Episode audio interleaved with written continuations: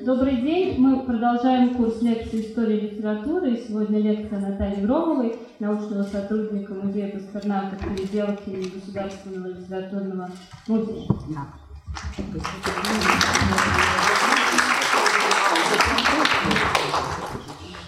Здравствуйте. А, моя такая тема непростая, которую выбрал, а, вот выбрали сотрудники Ясной Поляны, называется Борис Пастернак в конце 1937 года. Я постараюсь вам рассказать как бы и, и об этом, и обо многом другом. А потом мы с вами посмотрим такой вот каталог, который мы делали в музее после огромной выставки Пастернака и посмотрим, как бы живем, потому что я привезла фильм, он, к сожалению, плохо включается, а мы посмотрим тогда фотографии. И вот что, значит, с чего бы я хотела начать. А, вы, прекрасно понимаете, что такое 1937 год.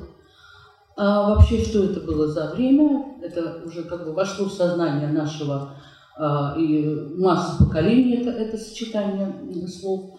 Но я хочу вам сказать, что вообще 1937 год начинался, мы просто, я вам сейчас расскажу несколько картинок да, этого времени, чтобы мы сразу смогли потом уже перейти в другое немножко время. Значит, начало 1937 года а, это э, пушкинские торжества.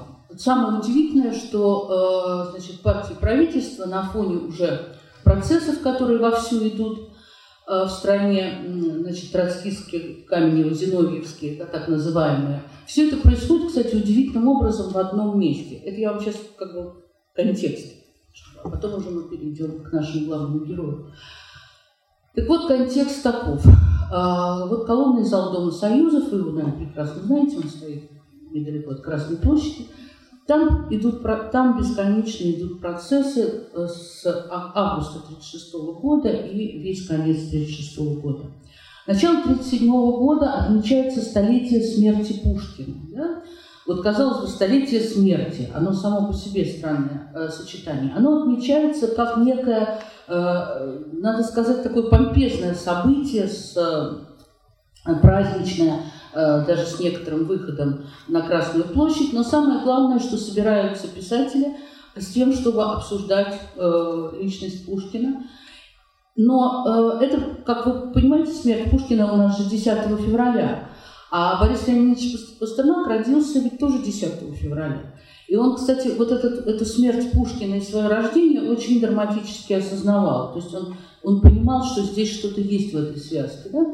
Но дело в том, что перед тем, как э, готовят колонный зал вот к этим событиям 1937 года, э, перед этим э, вдруг ни с того ни с сего э, происходит смерть э, Сергея Орджоникидзе. И вы, наверное, опять же, может быть, знаете, может быть, нет, что он э, не, не умер от э, сердечного приступа, а он покончил с собой.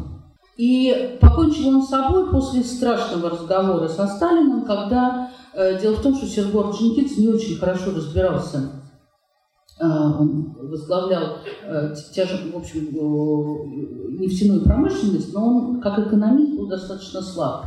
И, собственно, бился он заодно, чтобы ему вернули человека по фамилии Пятаков, э, который во всем разбирался.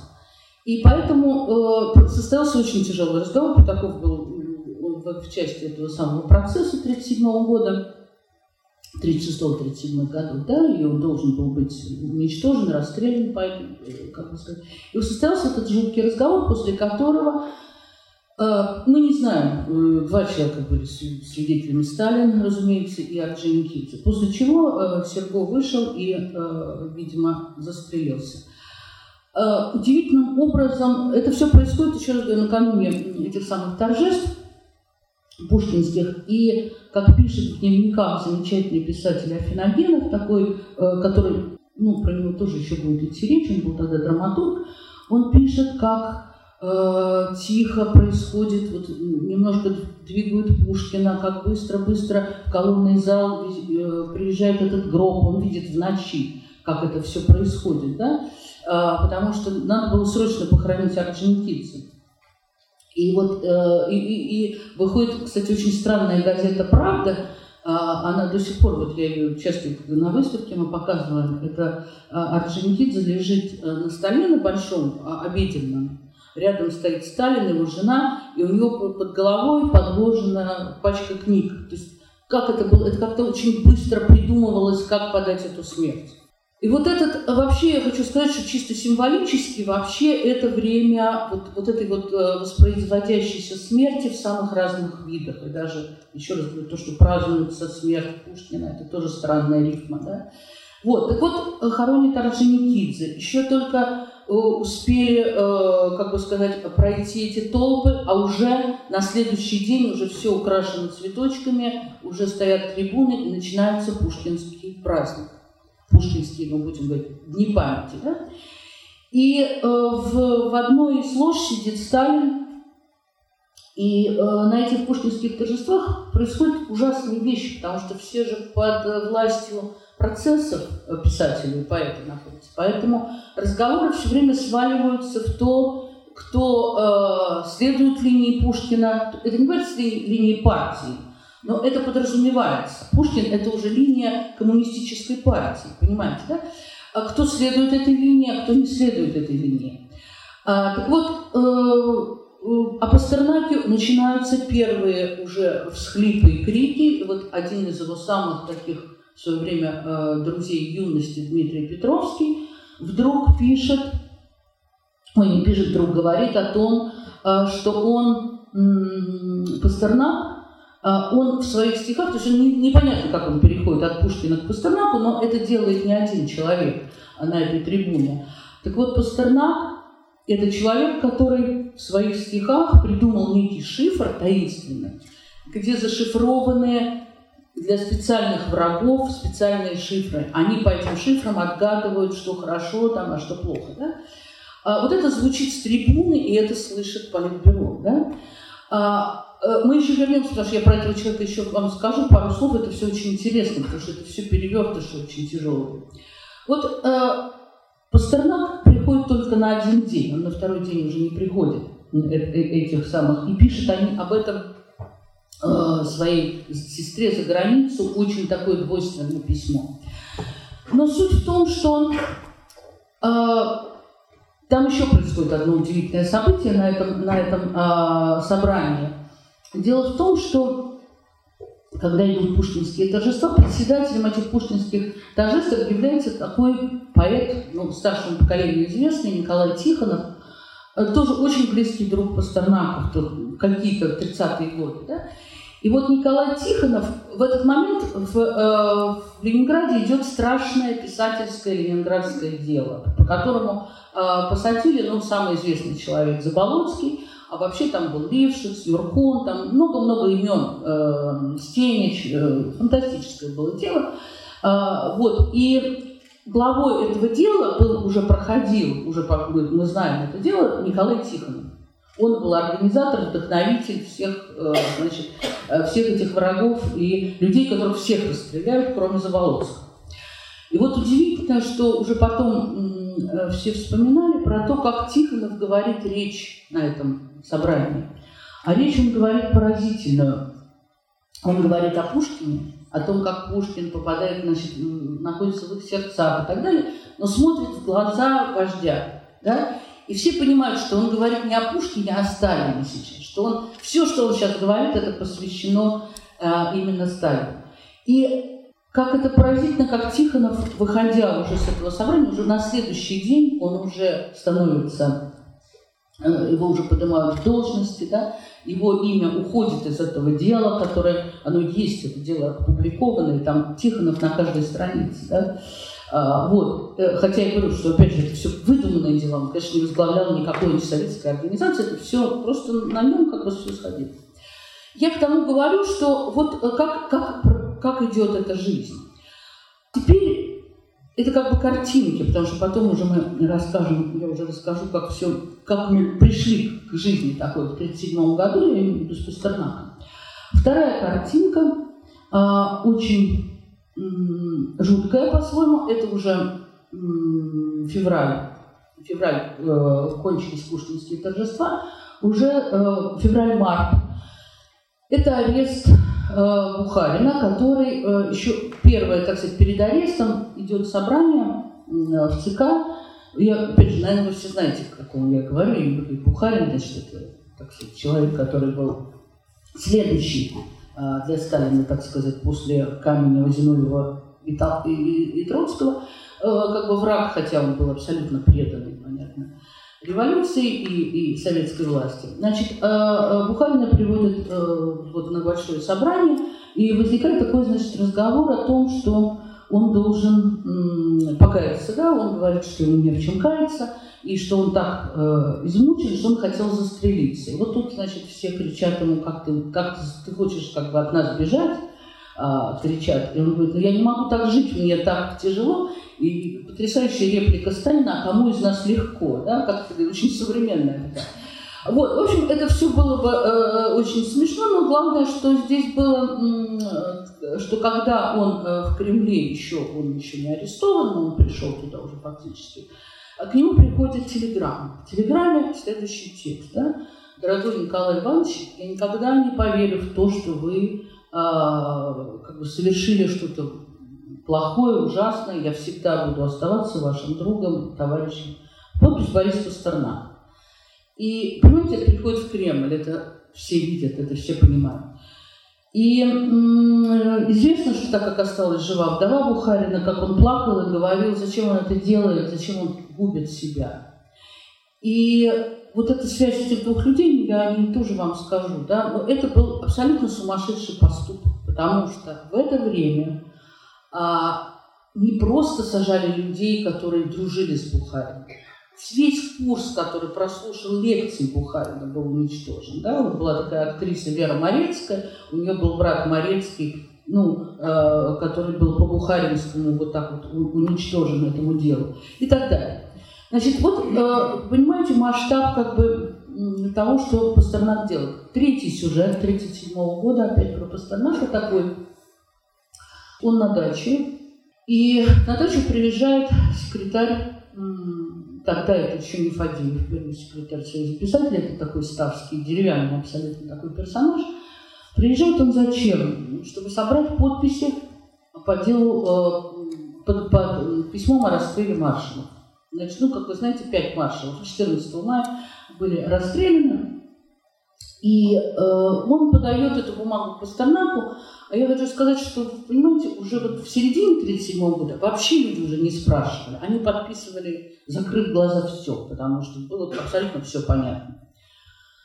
А Пастернак, значит, вот такая мизансцена. Вот он стоит, а, рядом стоит его жена, которая беременна, знает Николаевна, а, Мигаус. И вот протягивает, значит, он эту, э, это письмо, которое надо подписать. Он уже объехал других писателей, надо поставить подпись.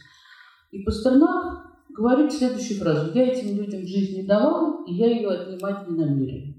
И Зинаида Николаевна при этих словах падает на колени перед ним, да, вот прям как, как в кино, хватает его, и говорит, что ну, если он это сейчас не подпишет, то у ребенка не будет отца, и он абсолютно, я сказала, как-то невозмутимо говорит, что ну не надо э, ребенку такого отца, да, и уходит э, на дачу. И этот вот человек остается с этим письмом, с этой, значит, э, фактически лежащей Зинаидой Николаевной. Он, он абсолютно убитый и потрясенный, потому что у него своя задача, он не может передать эти слова никому. Даже то, что он их услышал, ему уже, у него вызывает ужас, да, он уезжает и подделывает, как потом выясняется, подпись Пастернака, и она появляется в газете «Правда», потому что все-таки Понимаете, задача того времени чудовищная состояла в том, что вот для власти было важно, чтобы все соучаствовали, чтобы не она одна нажимала курок, да, а чтобы в этом участвовала и та писательская номенклатура, и э, народ э, на своих собраниях. Это должна была быть круговая порука. Да? Это не просто так, это вообще не шуточное все дело. Так вот, Пастернак э, совершает вот такой странный поступок. А, надо сказать, что уже после бухаринской истории все прекрасно понимали, что э, к этому человеку даже подходить опасно. Ну, с ним нельзя общаться, с ним нельзя. От, от него в переделке на, э, бросались в сторону, и с ним не общался никто. А эти вот я рассказала три истории, но прежде я хочу почему, сейчас я вам их рассказала, хочу вернуться немножко назад, для того, чтобы, во-первых, объяснить, откуда взялась дружба с Бухариным, например. Во-вторых, э, чтобы объяснить, откуда вообще, почему он стал жить в переделке как номенклатурный парень. Да? И что из этого всего вышло. Да, мы еще вернемся в 37 год, но э, я хочу немножко забежать, например, год 29 потому что мне кажется, что оттуда я с вами ну, многое смогу объяснить об этой истории. Значит, история это, опять же, вы все знаете, кто такой Пастернак, я не буду длинный сюжет а, рассказывать. Единственное, что скажу, что в 20-е годы его семья разделилась, и часть его семьи оказалась в Германии, то бишь э, его замечательный художник-отец, вы, наверное, знаете, он рисовал, мы вот только видим, очень много портретов Толстого, и сам Пастернак, э, первое его впечатление – это Толстой в три, в три года, он, как он помнит голос Толстого, это своя история удивительная, конечно. Вот. Но суть в том, что часть семьи уехала абсолютно на время. Отец был художник, очень русский художник, несмотря на еврейское происхождение. Uh, уехал с, с дочерьми, которым надо было поступать в университет, и вот он оказался и матерью, которой надо было лечить, лечиться.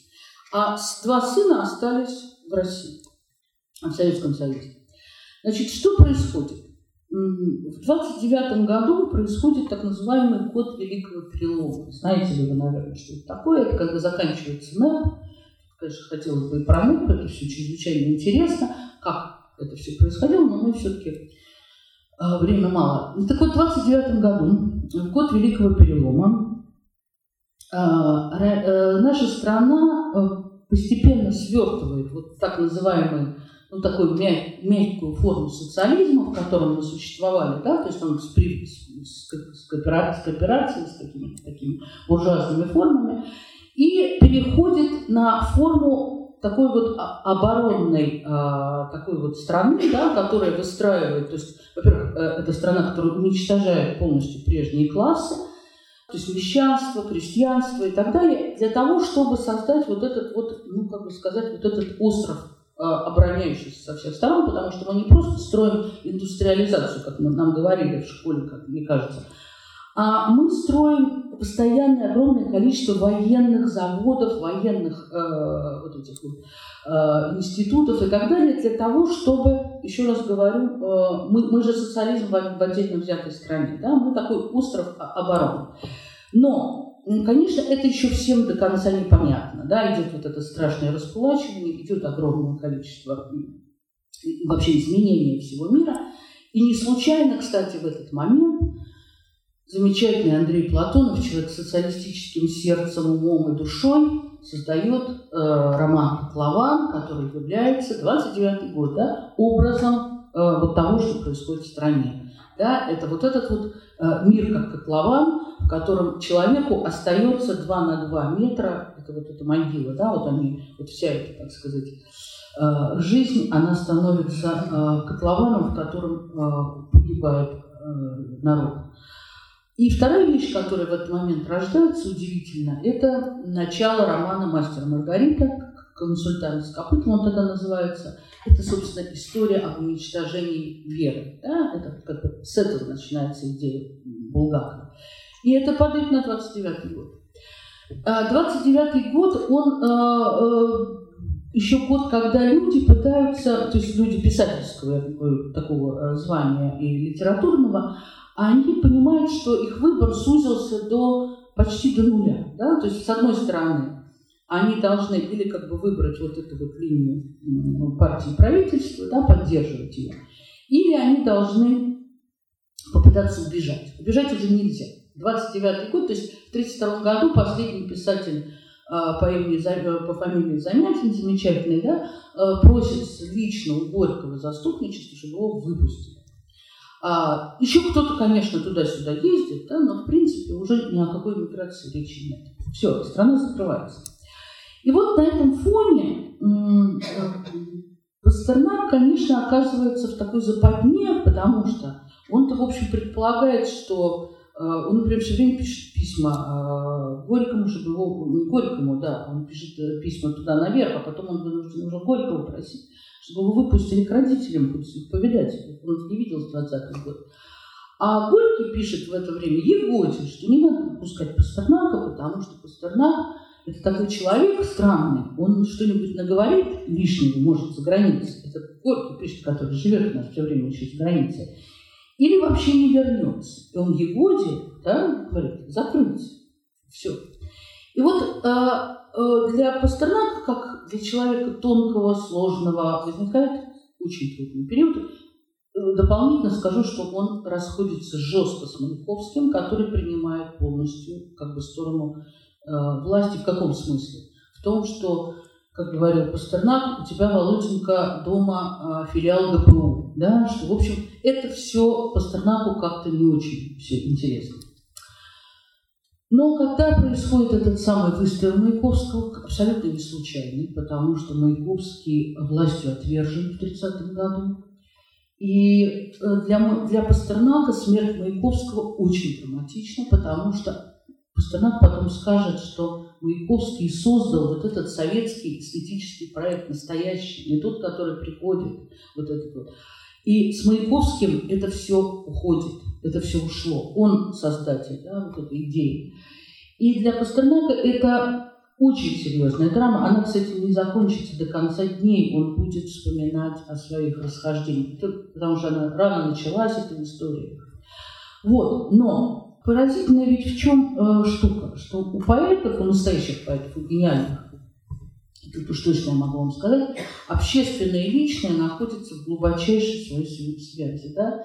А, и если наступают какие-то времена серьезных переломов, то мы абсолютно точно видим, что личная жизнь начинает лететь туда же. Да?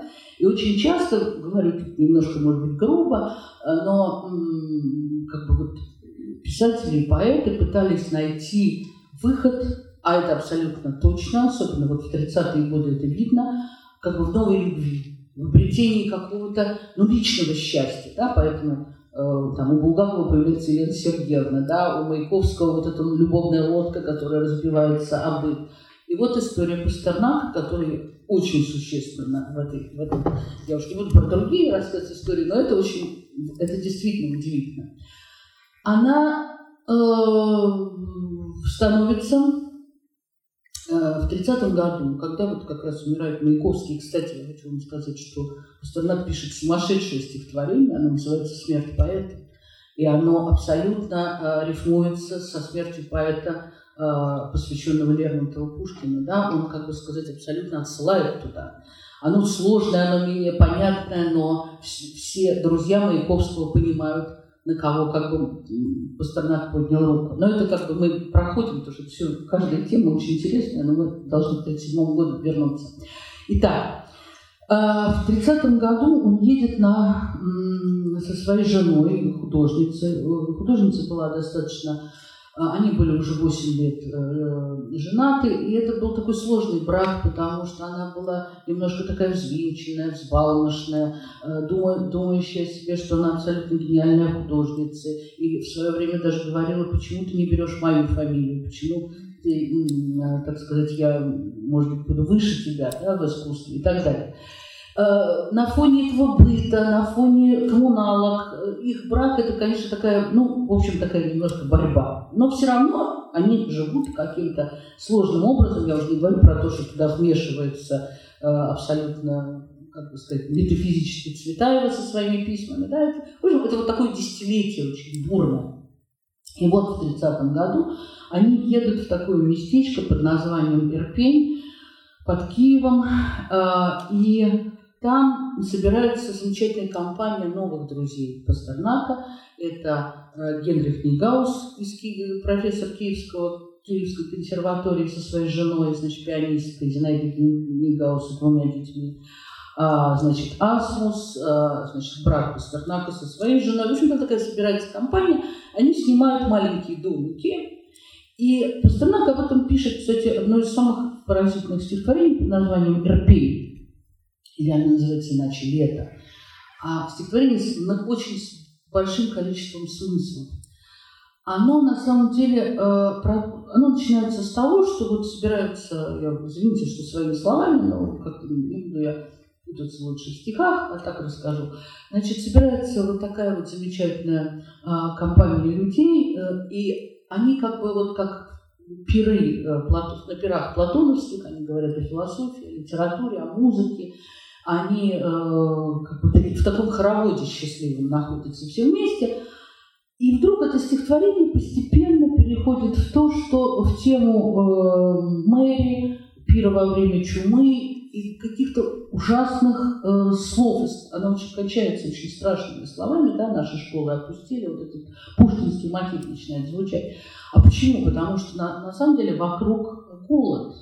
Вокруг они проехали через э, целые зоны, э, мимо них ехали поезда с раскулаченными э, крестьянами. И Пастернак как человек, даже он не политический человек, но невероятно чуткое ухо у него, он все слышит. Да?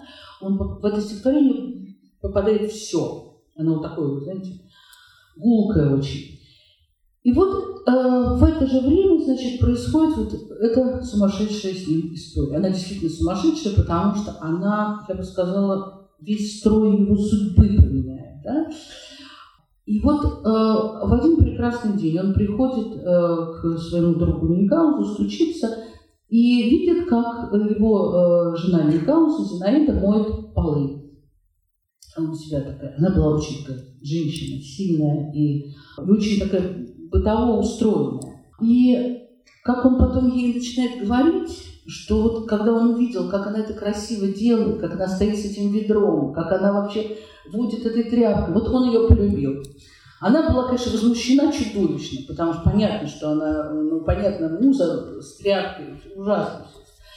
А, вот, но он абсолютно не успокаивался, по этому поводу он значит, начал за ней ухаживать. Мало того, он потом берет и Нейгаузу пишет ей такую известную балладу про нее, про него.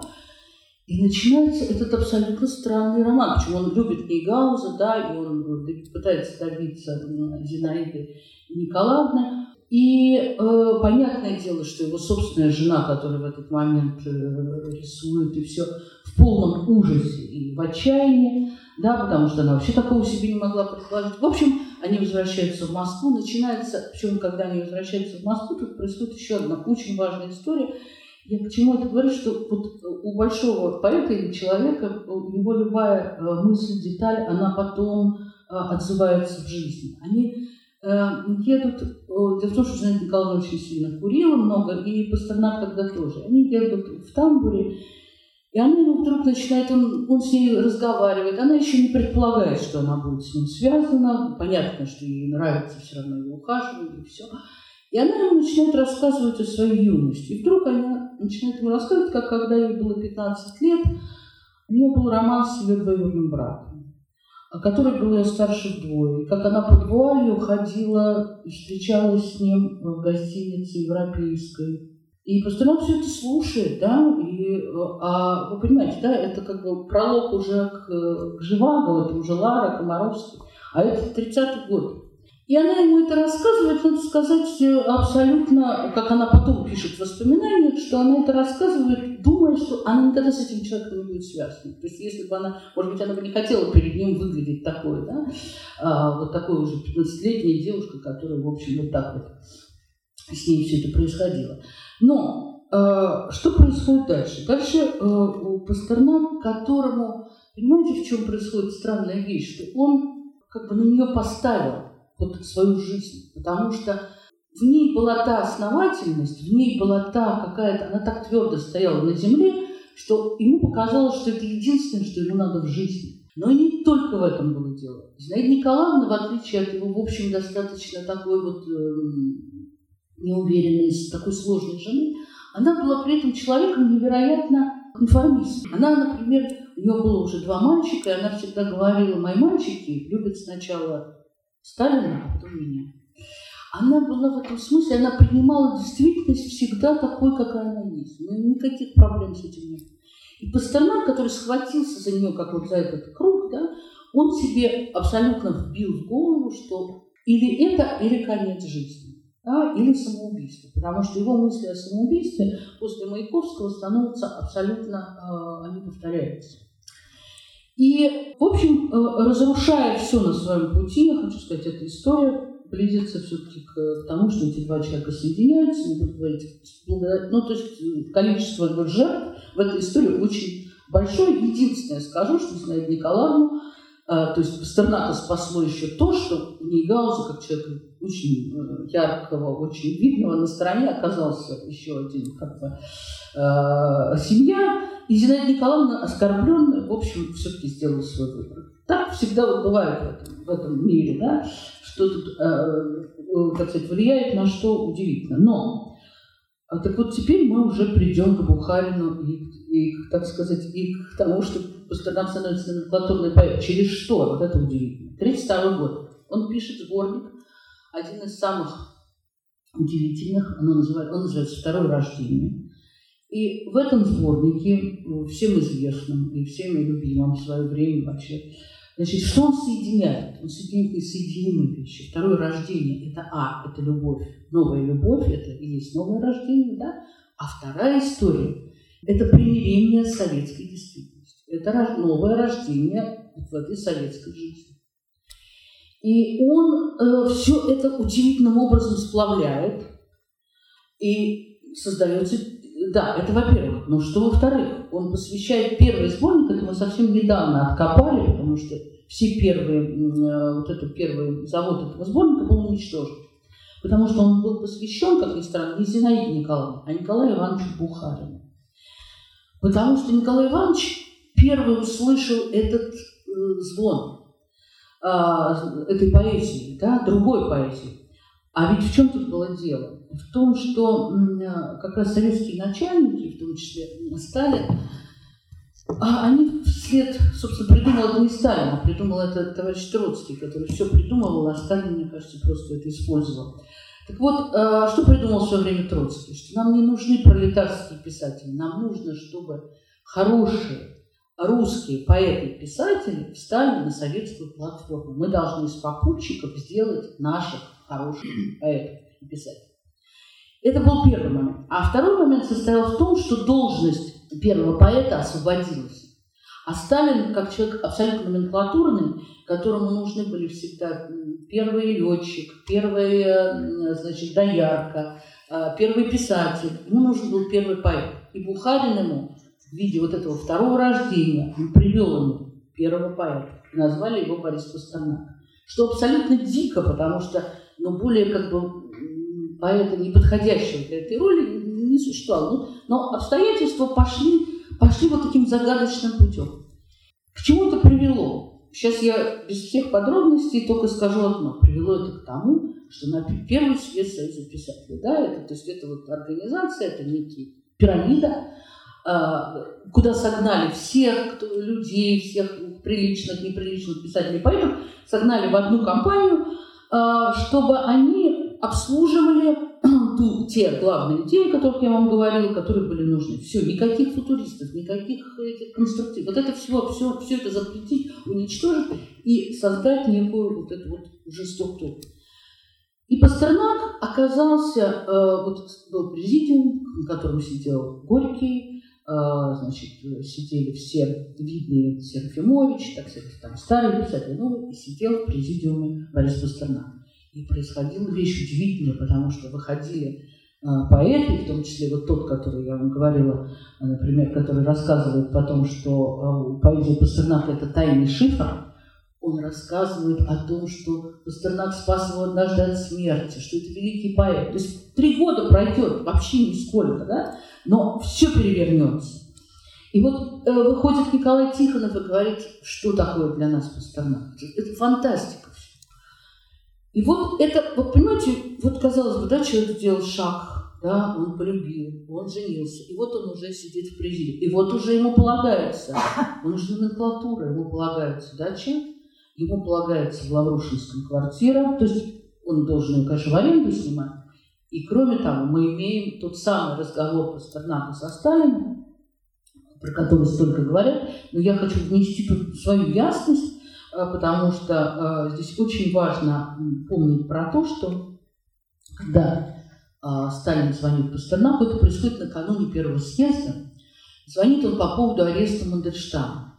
Да, вы, наверное, это все как-то можете помнить, а если не помните, скажу просто в двух словах, что Мандельштам был арестован за стихотворение «Мы живем под собой ничего страны», которое слышал, наверное, человек 18, да, из его страшное стихотворение по тем временам уже.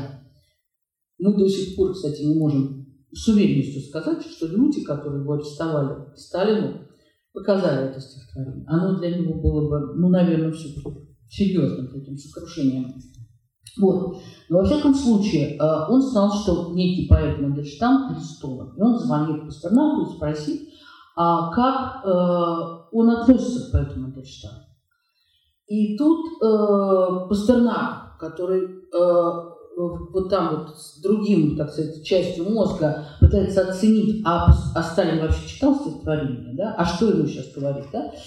Дело даже не в том, что что-то испугался или не испугался. Он, он пытается, с одной стороны, не сказать ничего лишнего, а с другой стороны, он пытается э, вообще э, как бы пытаться разговаривать не, не как Сталин с ним, а как он с ним, да, то есть он разговаривает с ним на своем языке. И он ему начинает говорить, ой, как хорошо, я хотел с вами вообще-то поговорить вот о жизни и смерти, да. Ну, собственно, этим кончается разговор, когда Сталин бросит трубку от этого, он его переводит куда-то. А Сталин с ним разговаривает как человек номенклатурный, потому что, если говорить, уже зная контекст времени, Сталин звонит ему Потому что съезд Союз писателей – это его сейчас любимая игрушка. И ему очень хочется, чтобы съезд прошел хорошо. И он спрашивает э, Пастернака в сущности о том, что вот без Мандельштама, вот без этого поэта, он мастер, без него съезд как? Состоится нормально, да? Это мастер, не мастер, помните этот э, бесконечно повторяющийся вопрос, да? И э, Пастернак, а Пастернак не понимает, что от него. Потому что он вообще вот этот, он, он не понимает, чего хочет Сталин, да? Вот, поэтому это один из самых странных и дурацких, казалось бы, разговоров, но он, там столько людей уже, там, кто его обвинял, кто, кто ставил ему оценку и так далее, но надо понимать, что эти люди э, находились абсолютно в разных мирах. А почему? Потому что все, что произойдет с Пастернаком дальше, это доказывает то, что он, а, как бы сказать, он не туда попал. И он это понял очень быстро. Это вы, выразилось в первую очередь в том, что он перестает писать стихи после съезда. Он, как поэт, а, у него все заканчивается. Вот, это, вот, вот этот его голос умолкает. Первое. Второе. Он говорит о том, что а, то есть он не то что говорит, он начинает впадать в какие-то странные состояния. Для, и одно из главных, так сказать, э, историй, которая с ним начинает происходить, она опять касается его э, истории с Зинаидой Николаевной. Эта история такая, что в 30, уже в начале 1935 года она разворачивается. Они едут в Ленинград и останавливаются в гостинице «Европейской». Едут они на вечер Тициана Табицы, ближайшего друга Пастернаковича, которого он очень любил. Они э, приезжают, и, и там еще была жена Табидзе Нита. И вдруг Зинаида Николаевна, знаете, вот тут вот дальше уже опять все мистические абсолютно сюжеты, потому что она вдруг своей подруге, подруге, то есть не вдруг она говорит, э, Зинаида Николаевна, представляете, мы остановились в том самом номере, где я в 15 лет встречалась со своим двоюродным братом. И, конечно, лучшая подруга, она почему-то вот, вот ей надо обязательно рассказать об этом Пастернаке. Вот, это непременно вот просто. И она бежит и рассказывает, что надо же, вот вы остановились в том самом номере. При том, что Зинаида Николаевна, надо сказать, она не очень боялась этого, потому что она предполагала, что, в общем, ну, в общем, он в курсе, она ему когда-то об этом говорит. А дальше происходит нечто несусветное, потому что Пастернак вернувшись домой, уничтожает все фотографии жены э, молодого возраста. Он впадает, то есть он ее ни в чем не винит, он человек глубоко интеллигентный. Он говорит о том, что она ни в чем не виновата. Но он, э, как бы это сказать, э, он становится безумным. В каком смысле? Он не спит, он не ест. Он всем рассказывает, что он безумен, хотя он не безумен, да? Очень, очень странно возникает история. Это история на, на 35 год. Его пытаются лечить. А на самом деле происходит вещь, конечно, странная, потому что, э, понимаете, он э, не случайно, это вот потом он напишет, это гениальное свое стихотворение «Гамлет», а, в котором, собственно, вот э, на меня наставлен сумрак ночи, да, вот на него наставлен этот самый сумрак ночи, и что он человек, который попал в чужую игру. Но это уже я потом, когда итог уже подведу, я забежала вперед чуть-чуть. А сейчас происходит следующее. Значит, он болен. И вот на этом фоне ровно через год, после того, как позвонил ему Сталин, прошел съезд, все порадовались уже, съезд прошел в августе 1934 года, э, вдруг звонок. И из, ему говорят, что с вами говорят из э, э, пустоши Э, секретарь Сталина, что вы э, должны срочно завтра выехать во Францию на антифашистский конгресс писателей. Страна говорит, я никуда не поеду, я болен. Это, личное распоряжение Сталина. Он говорит, у меня нет костюма. Они говорят, за ночь вам сейчас, сейчас придет машина, вам сошьют костюм. А, все, он уже деваться ему некуда. А происходит это почему? в двух словах объяснять. Значит, в, во Франции вовсю уже идет конгресс, э, антифашистский конгресс в Париже, э, и там собираются ну, лучшие силы вообще, там, от э, Томаса Мана, там должен был быть Горький, ну, ну в общем, э, Андре Жид, все-все самые известные на тот момент писатели, Альберт Монро, Мальро, все на свете. Приезжает советская делегация. Советская делегация, значит, выходят следующие люди. Там Ванда Василевская, Лохути, Вишневский. И тогда, а, а руководит этим всем Кольцов Оренбург со советской стороны. И тогда к Оренбургу начинают обращаться и говорить, а где, собственно, ваши писатели? Он говорит, вот это наши писатели.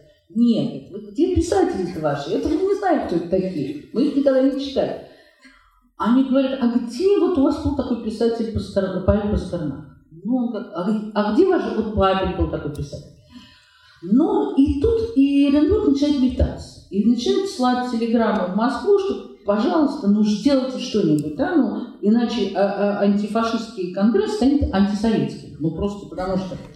А для Сталина, конечно, еще вот эта вот э, интеллигенция, еще каким-то образом она ему нужна. А, вот он еще в это. И вот тут-то происходит, конечно, фантастическая действительно история, на нее мало кто обращает внимание, но она, она абсолютно фантастическая. Значит, Пастернака сажают в поезд, уже одетого в этот самый костюм, который ему за ночь шили, все, шляпу, все, все принял, и его, значит, упаковывают напротив Баби. И дальше происходит, конечно, ужасная штука, потому что он, как я вам говорила, уже болен, да, и он Бабель, Бабель сам потом передавал своей, своей жене, это все осталось, что он всю ночь он его терзал рассказами. Он всем же рассказывает эту историю про Синаиду Николаевну, которая ходила по вуалью. Это, это абсолютно, он, он человек абсолютно открытый. И Бабель в ужасе, он понимает, что он едет с нездоровым вообще человеком за границу, все. Дальше происходит еще интереснее, потому что вы понимаете, э, э, он же проезжает через Берлин. В Берлине живет э, его родители до последнего времени, его сестры. А вообще-то Берлин уже в 1935 году это фашистское государство. Значит, он, его ждут родители, а родители летом, они же не знали, что его за день вытащат. Они вообще в Мюнхене, там воздух почище, у отца падает зрение, значит, мать уже очень больная, сердечная и все. Но э, дело в том, что э, его встречает только сестра и ведет в квартиру родителей и говорит, ну ты, конечно, все-таки останешься ненадолго, ты же должен увидеть родителей. Он говорит, я не могу, я не здоров, я, я абсолютно ненормальный, я не могу с ними сейчас встречаться. И э, дальше он рассказывает сестре уже по-другому, но эту историю, вы знаете, есть воспоминания замечательной сестры, как она пишет, а когда я говорила с ним, я ему сказала, Боря, ты же рассказываешь мне какую-то какую-то желтую историю желтых газет, какую-то какую дрянь ты мне рассказываешь. Как же ты можешь вообще... Он говорит, я хочу про этот роман написать. Вот что мне говорит. Я хочу написать про это. Он говорит, это ужасно, это бульварщина. Он говорит, да, это бульварщина. И как он ним тихо соглашается. Идет спать. И там он первое место, где он вообще смог, как он говорил, заснуть. Он мучился этим. Так вот, а родители, родители, родители он э, не доехал, при этом он все время говорит, ну я же, я же еще приеду, да? Ужас состоит в том, что он никогда больше не увидит никак, никаких родителей, никакой сестры. Это последняя в жизни встреча, никто же про это не знает. Но есть второе обстоятельство, еще более, чудовищное, потому что э, он спит три часа, его сажают в поезд, который идет в Париж, а, и перед выходом его провожает еще зять. А зять крупный банкир.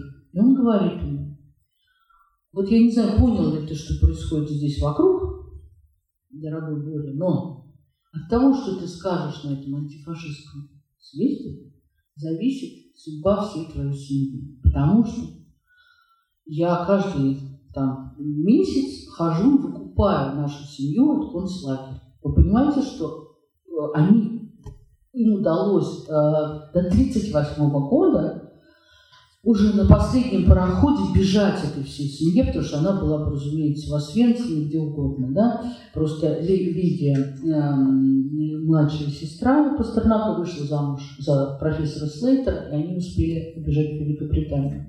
Но, в принципе, эта семья была, конечно, обречена. И он ему говорит, э, что я не знаю, что ты там будешь говорить, но если ты скажешь что-то, они там они здесь все слышат. И вот этот как бы у нас безумный поэт оказывается в ситуации. Его посылает Сталин, чтобы он что-то сказал. Но его слышит Гитлер. И вот он, вот он э, человек, разодранный на две э, половинки. Да? Вот он едет, а он у нас как бы да, не очень нормальный. Он приезжает туда, и дальше происходит тоже очень интересная история, потому что все идут бесконечные собрания, когда Пастернак выходит, его встречают невероятным аплодисментами и авансом, и он идет к сцене. Он идет к сцене и начинает говорить, он говорит на самом деле две фразы. Первая фраза э, про то, что э, нельзя объединяться, что вообще объединение – это смерть искусства. Это первая говорит, фраза. А вторую фразу он говорит, поэзия выше Альп, она растет в траве, надо только опустить э, руку и сорвать, э, значит, цветок. И на этом он заканчивает. И все встают и аплодируют. Никто ничего не понимает, все встают и аплодируют, ну потому что все-таки, все-таки, да. Дальше там была смешная история, потому что в зале находилась Цветаева, которая его увидела, как вы понимаете, ну, как бы после 22 года, когда они один раз познакомились и писали друг другу, вот первый раз. И опять же тот же самый друг Николай Тихонов, который потом вспоминал, что они сидели с Цветаевым и переписывали его речь для того, чтобы ее опубликовать э, в газете, потому что это непонятно было, что с этим делать. Цветаев ему помогал. Для меня это все все равно не укладывается в голове, потому что еще там все, все не потянуто. Это мы знаем только по воспоминаниям. Вот. Но суть в том, что Э, дальше происходит вот эта знаменитая история, которую э, Цветаева назовет «Не встречей». И э, когда она, она тоже дикая, она смешная по-своему, когда он встречается с Цветаевой, сначала, значит, как бы он ей протягивает руки, а потом он ей говорит, пойдем в магазин и купим Зине платье. Он говорит, ты слышишь, какая она у меня красавица, да? И она говорит, я буду выбирать платье для твоей жены, но это после всего, что между нами было. В общем, э, и, и он говорит, ну что такого, да, да я на тебя мы померяем. В общем, это кончается ужасными вещами абсолютно. Э, потом письмами его, э, ее к нему о том, что она абсолютно то есть она ему пишет, что как, как, какой он ужасный человек, как он обошелся со своими родителями, она все обстоятельства этого дела знает. Но суть в том, что они э, возвращаются, э, то есть это все проходит очень быстро, и надо возвращаться, возвращаться он не может больше через Берлин. Все, вся антифашистская делегация больше, больше за, ей закрыт, э, закрыта Германия. Да? И он едет на пароходе через Англию. И здесь я говорю, или это судьба так играет, или это, я не знаю что, да, но здесь происходит тоже удивительная вещь. Он садится на проход, а, и оказывается, его подселяют в каюту к чиновнику очень крупному по фамилии Щербаков. А я не знаю, знаете ли вы, на станции была Щербаковская, да, это очень крупный был сановник. Тогда он руководил э, искусством. И вот двое суток они плывут в этой каюте. И известно, что Пастернак рассказывает ему все то, что он рассказывал всем остальным. Это абсолютно известно, потому что, а, потому что он как бы себе не изменял в этом. Еще почему это известно, я сейчас объясню. Потому что когда Пастернак приплыл а, в Ленинград, он домой решил больше не возвращаться. Он решил остаться в городе Ленинграде. Пошел к своей любимой сестре Ольге Фриденберг и сказал, что больше он э, больше никуда он не пойдет. А Зинаида Николаевна об этом ничего не знала. Приехал на поезде вместо Пастернака Щербаков. И Щербакова она бросилась и сказала, где мой муж? Он сказал, знаете, ваш муж, по-моему, помешался совсем умом. Вот, он в Ленинграде и сказал, что больше не вернется. Но я хочу вам сказать, это я к чему все веду, это все вот какими путями идет судьба. А Щербаков не случайно двое суток ехал с Пастернаком, да, он следующий, кому он пошел, это товарищ Сталин, чтобы отчитаться о поездке. И, разумеется, вся идея безумного поэта, она, она вот такими путями пришла к Сталину, как я полагаю, потому что другого ничего не может быть. Но меня восхищает в этой истории даже не то, что реальность, меня восхищает то, что э, вот эта Англия, этот корабль, этот Щербаков, и то, что Пастернак начинает переводить Гамлет, а вы помните, про что Гамлет, да, про принца безумного, э, про короля, который его должен э, убить, если, который, если поймет, что он знает все и так далее. То есть Пастернак это и есть наша история чистый Гамлет. И, э, собственно, я вот про это тоже немножко пыталась писать. Вот, он начинает переводить Гамлета ровно после этой поездки. Он пишет стихотворение «Гул затих, я вышел на подмостки о себе», как вы понимаете. Да? То есть вот здесь э, возникает история, одна из самых, для меня кажется, ключевых в его судьбе. Поэтому вот сейчас возвращаем, мы потихоньку уже вернулись к 1937 году, и здесь я вам хочу сказать, что а, именно поэтому он, попадая, ну, он об этом не, он не знает, например, наверное, о том, что, допустим, Сталин, может быть, что-то об этом знал. Он ведет себя так, как он ведет. Вот как его ведет судьба, так он, он за этой судьбой и идет. И когда он приходит в 1937 году к ситуации а, абсолютно гонимого поэта, абсолютно гонимого человека, а, который живет действительно вот в этой номенклатурной даче. А, ну, я хочу, кстати, вам сказать, тут, опять же, к его чести, что дача ведь была, он говорил, что ему не надо и Лаврушинский, и дачу. Он говорил о том, что дача ему нужна для того, чтобы отец, который вернется, а он был уверен, что отец вернется, и он, собственно, и не побежал на эту встречу, потому что он был уверен, что 36-й год – это будет год возвращения его отца. Отец будет жить на даче, там будет его мастерская. А, но дело в том, что э, э, началась организация выставки, и всех людей, которые э, организовывали эту выставку в Париже, она должна была приехать в Москву. Этих людей потом арестовали и расстреляли. И, в общем, Пастернак, ну, он не знал, что их расстреляли, но он знал, что это дико опасно. И отец, это очень страшно читать эти письма, когда отец пишет, ну что, ты меня, Боречка, ты там нас ждешь, да, мы вот приезжаем, а он ему пишет, опять же, «А, я перевожу кровавые ужасы Римской империи. Вот про то-то, про то-то. Про... А он ему пишет, Боря, я не спрашиваю тебя про кровавые ужасы. И даже там про... Э, скажи, когда нам выезжать. Он не пишет ему, когда ему выезжать. Он продолжает там про Мишле, про французскую революцию. И понятное дело, что, э, э, так сказать, он тянет это время. Он опять же то ли прикидывается безумным, то ли нет, но во всяком случае он уходит от э, того, чтобы говорить что-то прямо. Вот. А, поэтому, если, так сказать, уже вырулить вот, э, к тому времени, с которого все и начала, то я хочу сказать, что он э, в 1937 году, ну, Зинаида Николаевна, кстати, возвращаясь к этому сюжету, его, в общем, ей удалось вернуть как-то эту историю на круги свои, своя у них вот родился в конце 1937 года все-таки ребенок.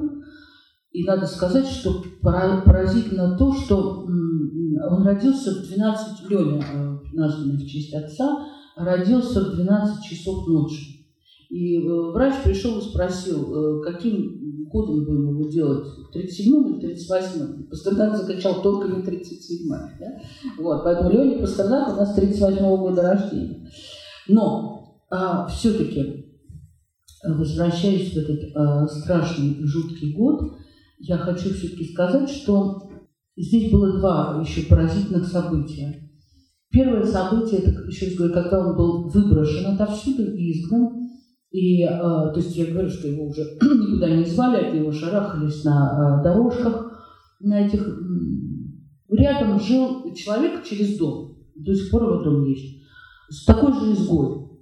Это очень тоже странная история, но она заслуживает, чтобы ее сказать, про нее сказать. Это тот самый, который я упоминала, Александр Афиногенов, который это был такой молодой, очень красивый человек, а, который э, писал пьесы. Он был потом известен еще пьесой Машенька, но главное, он был, его суть была не в этом. Во-первых, он был очень советский, и он был членом вот, Российской ассоциации пролетарских писателей, Всегда он был в тренде, он был абсолютно обласкан властью. Него была своя красивая история в жизни. Он э, вообще, так как он был любимый действительно женщин, не только Горького, Сталина, его все любили. А, вот, он познакомился с американской такой вот э, спортсменкой очень красивой, которая приезжала в Москву, тогда много ездили. И, в общем, у них был такой сложный роман, потом они поженились. Американка ему привезла еще большой-большой автомобиль. Эта история потом э, достаточно иронично, ее сняли э, его знакомые друзья Ильфа Петров, э, описали в фильме «Цирк». Да? Только они сделали из, из этой женщины значит, цирковую актрису и значит, подкинули ей ребенка-негритенка. Но на самом деле это было написано Софиногеново, эта история.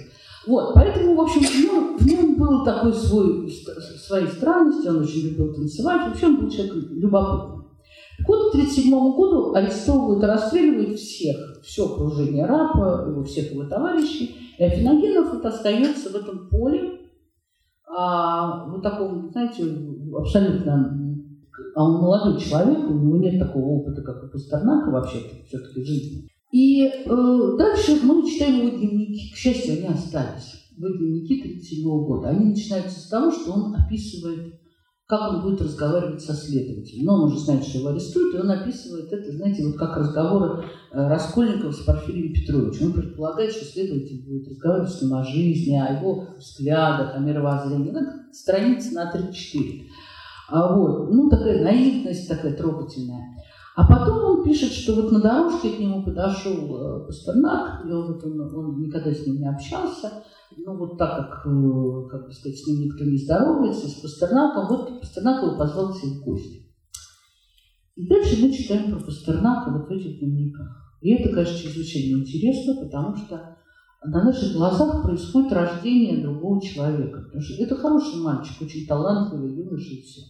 Но, э, например, он пишет, что я никогда ничего не знала о Шекспире, я столько узнала. Он драматург, один из первых советских. А, вот, э, он удивительные вещи мне рассказал. Потом он пишет о том, что я э, каждый день я слушаю от него это, потом то.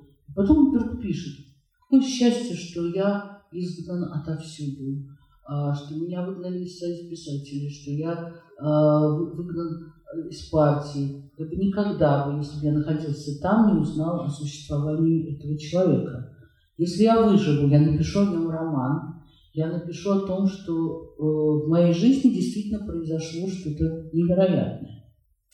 И вот, э, как бы сказать, вот эта дружба, очень недолгая, она превращается, ну, как бы сказать, опять судьба делает свой странный поворот, и Афиногенов в 1938 году, когда происходит эта пересменка, Ежова выбирают, то э, такая коробка крохотная была оттепель, маленькая э, между Ежовым и Берией, если можно так назвать. Кого-то выпускают, кого-то отпускают, сам, возвращают и так далее. И Афиногенову вдруг все возвращается. Ордена, все его, так сказать, э, его место, э, его, так сказать, место в Союзе писателей и так далее.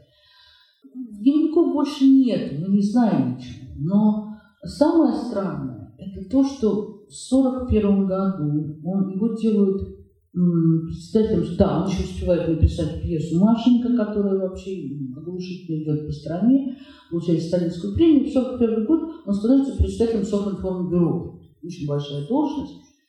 И э, с 22 июля 1941 года в Москве начались бомбежки.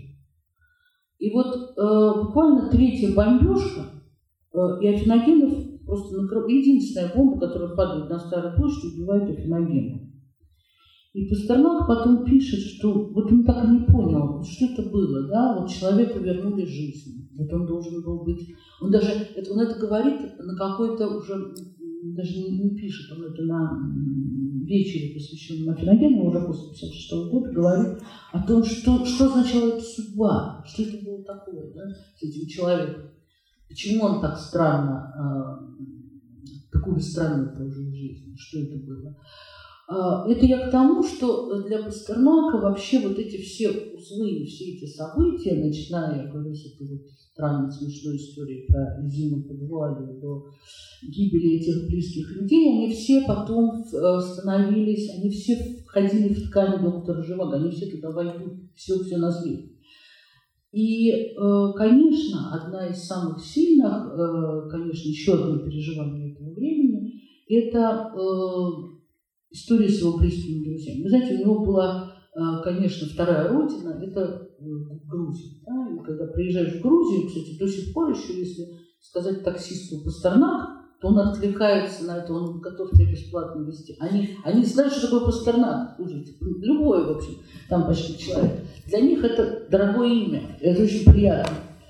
Потому что, собственно, если он говорил Пастернак, что там его осталось сердце, это правда. Осталось оно тогда, когда он приехал туда как раз пря- прячась на этой Николаевне, не имея ни угла, ничего. Он там прожил почти год, и его как, ну, почти как самого там, я не знаю, родного человека просто с рук на руки передавали поэты, писатели, обожающие его, он обожал. И тут еще надо говорить, сказать, что Грузия, которая вся на цыпочках, она вся такая возвышенная, да, она вообще как бы очень склонна к таким преувеличениям. И, и Пастернак, он такой же, да, как Грузия. Вот если когда попадаешь туда, ты понимаешь, что там так совпало. Ну там было два человека, конечно, самых ему близких. Это Паула Вишвили и Тициан Табити. А, и с ними случилась, конечно, одна из самых э, драматических историй, потому что если Паула Вишвили... Да, я тут надо сказать, что один такой круглый такой и такой, ну, кажется таким смешным, а он на самом деле такой был мрачноватый, этот Санта Пицца, а другой такой тонкий, они как Дон Кихот тоже Санчо Панса.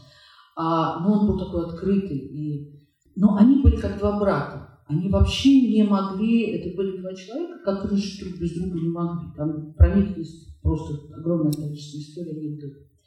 И их называли просто братья-близнецы, хотя более не похожих ни внешне, ни внутренне людей не было.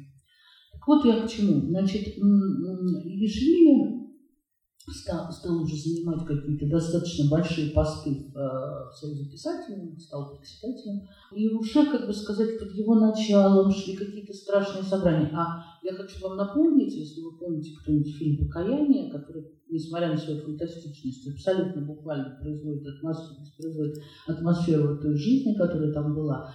Э, так вот, э, я хочу сказать, что страной правил Грузию правил Берия, да, это же не Кукрымухры, да, поэтому уж, уж там шла не на жизнь, а на смерть, там интеллигенцию просто под, корень, да, выбивать. Вот. И Вишвили вынужден был вести эти жуткие, страшные собрания, но почему, кстати, потом, а, когда Пастернак напишет эм, напишет о нескольких самоубийцах в своей жизни, да, Цветаевой, Маяковского, еще там имен, он как раз напишет о том, как э, был Ешвили опутан, пишет Шигалевщиной 1937 года, как он запутался во всем том, что его окружало. И вот что произошло? А, по всей видимости, в жизни Ишвили наступил какой-то порог, который уже, видите, был невозможно. В этот день, когда э, он, значит, все случилось, это шло какое-то одно из очень серьезных собраний. А у него вот над э, этим залом, где шли собрания, был его кабинет. Это очень красивое здание в центре Тбилиси, до сих пор вот этот э, Союз писательский дом.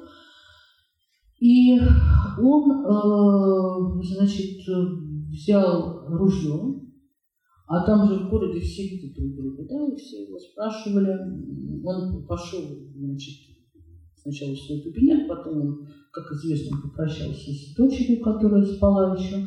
Тут Флеклучин ей сказал какие-то слова. Потом за ним побежала собака, потому что он взял ружье, думая, что он идет на охоту, он его запер. Потом он с этим ружьем поднялся к себе в кабинет. Мало того, он э, шло собрание и обернулся Тициан, с которым они уже не разговаривали, что было абсолютно невозможно. Не разговаривали именно потому, что уже невозможно было, вот, ну просто все было невозможно, общаться и так далее, жить. А, и он помахал ему рукой и поднялся в кабинет, и вот и шло собрание, и он застрелился.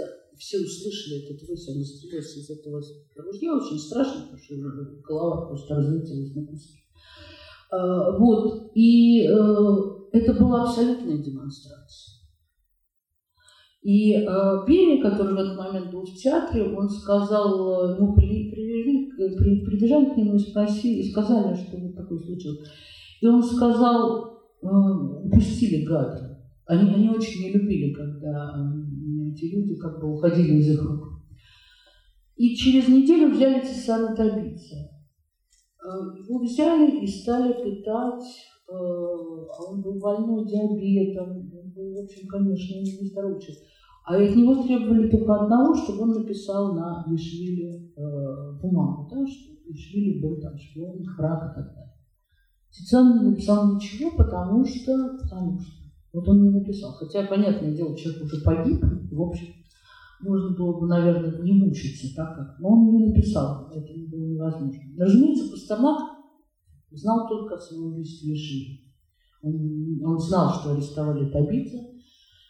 Он поклялся его вдове, уже потом жене, что он, он берет эту семью под свое покровительство, как он взял семью Цветаевой, как он взял семью ну, Анастасию, Ариадну и много-много других людей. То есть часть его денег достаточно прилично на переводов шли на семью, э, на разные семьи. Да?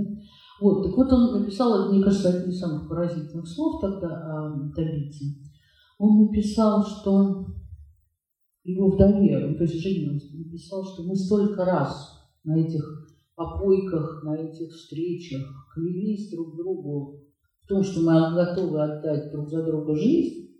Так вот, настало время, когда это надо, эти слова надо выполнять. Что хватит как бы разговаривать, хватит произносить просто слова. Вот теперь, как бы сказать, вот я готов отдать свою жизнь. Понятное дело, что это не ну, никто от него не требовал. Но я знаю такую странную вещь, что, и, кстати, еще живы люди, которые с ним общались, что Пастернак обладал такой странным свойством. Он, э, это особенно после войны, он все время извинялся за то, что его не посадили. Он все время говорил, что не понимает, почему так случилось.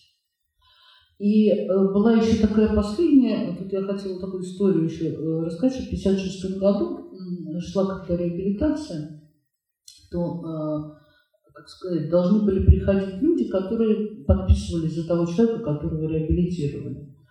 И Пастернака вызвали по поводу реабилитации Мейерхольда и Пельниха, двух его очень близких людей. И исследователи, есть тоже очень странная такая история, которую уже сам Пастернак кому-то рассказывал, как э, сидит следователь уже после сталинское время, он сидит, листает дело, смотрит дело на Пастернака. Дело, когда он ему говорит, слушайте, а вы понимаете, что это все дело про вас? Что все допросы Передника и Мерхольда происходят про Пастернака. Он говорит, скажите, а почему вас не посадили? Говорит, следователь, это глядя на меня, он говорит, я хочу вас спросить, почему меня не посадили? Говорит он, Пастернак.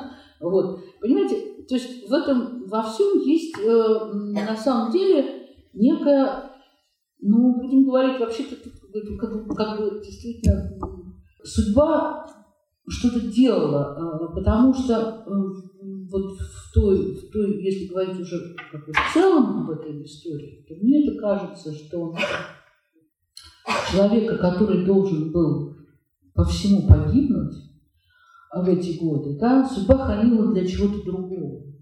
И вот здесь начинается, когда начинается история Живаго, она начинается для всех невероятно, потому что 56 год все возвращаются и Пастернак, когда отдает роман на Запад, он не предполагает, что за этим может последовать, да, потому что, ну, понятно, это другой воздух, это другая ситуация. А дальше а, начинается какой-то поразительный момент, потому что он а, начинает проходить, понятно, что его не расстреливают, его даже не высылают, хотя ему грозят всем на да? Начинаются только собрания, проклятия, даже автобусы, которые приезжают к его дому, ему в окна кидают камни. Но суть в том, что он вдруг понимает, а, и он об этом говорит даже Поликарпову, чиновнику, он говорит, вы хотите, чтобы я нес крест, я его понесу, я знаю, за что я его несу. Да? То есть этот роман становится той точкой, да, за которую он должен как бы он, он, должен, он должен довести вот эту всю историю до конца, которая очень давно началась. Он ее доводит. Я хотела прочесть вам кусочек разговора его, маленькую цитату 1939 года, 1 э, ноября. Как он определяет это время? Э, он говорит с Росенковым, с таким критиком, своим знакомым, ночью разговаривал. И вот он говорит, Пастернак говорит, мы пережили тягостные и страшные годы, нет Тициана Табидзе среди нас. Ведь все мы живем преувеличенными восторгами и восклицательными знаками. Пресса наша самовосхваляет страну и делает это глупо. Можно было бы гораздо умнее. На восклицательном знаке живет Асеев. Он каждый раз разлетается с объятиями и вскриками, и тем вызывает на какую-то резкость с моей стороны. Мы все живем на два профиля – общественный, радостный, восторженный и внутренний, трагический. Мне так было радостно когда-то, что Грузию я мог воспринять с ее поэзией искренне от сердца и под восклицательным знаком, что совпадало с тоном времени. И вот когда в разгар страшных наших лет, когда лилась повсюду в стране кровь, мне Вставский предложил ехать на Руставелевский в пленум в Тбилиси. И как же я мог тогда ехать в Грузию, когда там уже не было Тициана? Даже Всеволод Иванов, честнейший художник, делал в эти годы подлости, делал черт знает что, подписывал всякие гнусности, чтобы сохранить неприкосновенности свою берлогу, искусство. Его, как медведя, выволакивали за губу, продев в нее железное кольцо, его, как дятла, заставляли, как и всех нас, повторять сказки о заговорах. Он делал это, а потом снова лез в свою берлогу, в искусство. Я прощаю ему это. Но есть люди, которым понравилось быть медведем, кольцо из губы у них вынули, а они все, все еще довольные бродят по бульвару и пляшут на потеху публики. Он замечательные слова. Вот. Спасибо вам большое. Если вы хотите что-то спросить, спрашивайте. О детях больше... расскажите. А? О детях. О детях, э, ну, значит, дети был первый сын э, Евгений Борисович. Он совсем недавно умер, всю жизнь занимался его творчеством, очень много что оставил. А, значит, Леня – это вообще поразительная судьба. Он прожил всего 43 года, он умер в возрасте Живаго. Умер он в том же самом месте, где описана фактически э, смерть Живаго. Э, в общем, там очень много странных совпадений. Умер действительно в 75 или 6 году. Значит, пасынок его Стасик Нейгаус умер, по-моему, спустя несколько лет, был потрясающий пианист, сын Нейгауза, да. А Адик Нейгаус умер еще в 1945 году от э, туберкулеза позвоночника, ударился просто спиной, э, будучи таким живым мальчиком, и умирал фактически два года всю войну. Да? От чего Зинаида Николаевна, собственно, просто ну, потеряла вообще всячески такую жизненную силу, в общем, была ужасно измучена этой ситуацией. Вот, собственно, э, вот у него были вот эти мальчики, в основном да, и как-то как очень по-разному складывалась их судьба. Э, что касается внуков, вот у Евгения Борисовича два сына, они все очень похожи на разные воплощения Пастернака. Боря очень похож на архитектор, Петя художник, и внучка филолог Виза. Вот там как бы все гладко в этой семье. Вот. есть еще Лена Пастернак, это дочка Ленни Э, Пастернака, она такая, в общем, филолог, занимается старой французской литературой. Вот как-то так. Вот. Ну, немножко она в музее бывает время от времени, в переделке. Является его хранителем. Ну вот, собственно, если как вот какие-то... Дочка Явинская живет в Париже и, в общем, пока, слава богу, здравствует Ирина Емельянова, которая в, ну, выведена в «Докторе Живаго», как дочка Лары, если вы помните, Катя, с такими узкими глазками. Вот она, собственно, прямо с нее и написана. Вот. Ну, мне кажется, что у Пастернака какое-то тяготение к девочкам, вообще желание иметь э, девочку было всегда. Он к ней очень нежно относился, как к родной дочери. Еще что-то есть, что есть подробности, из зала А в свете последних а? событий, в свете последних событий, Что, что вы говорите как-то? Как Переделкина готовится к встрече Евгения Александровича? Евгений Александрович, не знаю, как оно готовится. Как-то оно не готовится особенно. Это как бы Евгений Александрович уже давно все придумал. У него там есть дом, этот самый. Он давно подарил свою галерею. Нет, ну я не знаю, готовится ли оно. Я, я к сожалению, я сейчас вообще в Гослитмузей готовлю Цветаеву, поэтому даже, даже не могу узнать, что там происходит. Но думаю, что там все будет как место, наверное, уже давно определено. Но вокруг Пастернака, знаете, там и Тарковский, кого там только нету. Бокова туда положили. Раньше это было, в общем, достаточно пустое кладбище старых большевиков, оно называлось. И был Чуковский и Пастернак. Как -то... А потом оно сейчас очень густо заселилось. Жен всех принесли, первую, вторую, вот, Невинская там, все-все. Просто вот чтобы уже все, все в переделке. Да. Еще какие-то подробности, все, что хотите. Есть если вопрос? Что... Если есть вопросы, поднимайте руку. Если нет, то да, мы благодарны Наталье Громовой за лекцию. Надеемся, что э, на приглашение в лекцию от Михаила будет Удачи вам!